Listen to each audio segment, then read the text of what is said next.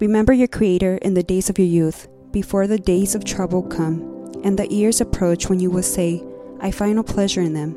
Now all has been heard. Here's the conclusion of the matter Fear God and keep his commandments, for this is the duty of all mankind.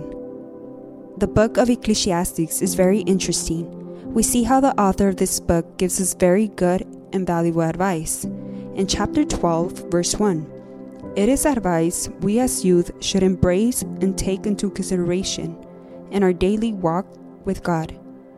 Now, more than ever, we see how the world is going from bad to worse.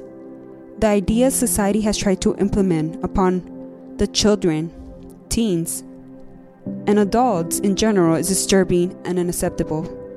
We see how, even in the littlest things, the enemy has implemented his agenda into our society. It has entered into the clothing industry, food industry, etc. When you turn on your TV, open up your social media account, scroll through your feed, you see things or hear of things such as events that are totally against our beliefs. The enemy does not care nor take into consideration a person's age, color, or race. His attack is directed toward anyone and anything. It has now gotten to the point where our younger generation is being implemented with ideas that are totally against nature and what God has established.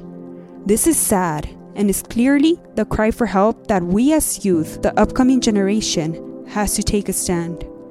They have taken God out of our school systems, yet they brought in the devil into the school systems.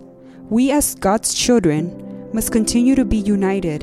From the moment I stepped foot in Iglesia Filadelfia Central, I noticed the love you all have for the Lord.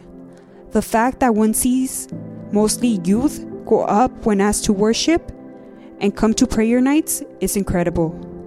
I think you all can relate to what the scripture says I keep my eyes always on the Lord. With him at my right hand, I will not be shaken. Psalms 16, verse 8.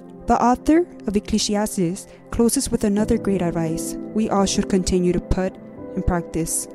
In verse 13, it's clear that the purpose God wants us to pursue involves obeying His word and trusting and fearing the Lord. He has prepared the way for us to take over and preach His word and lead the city of Sherman to Him.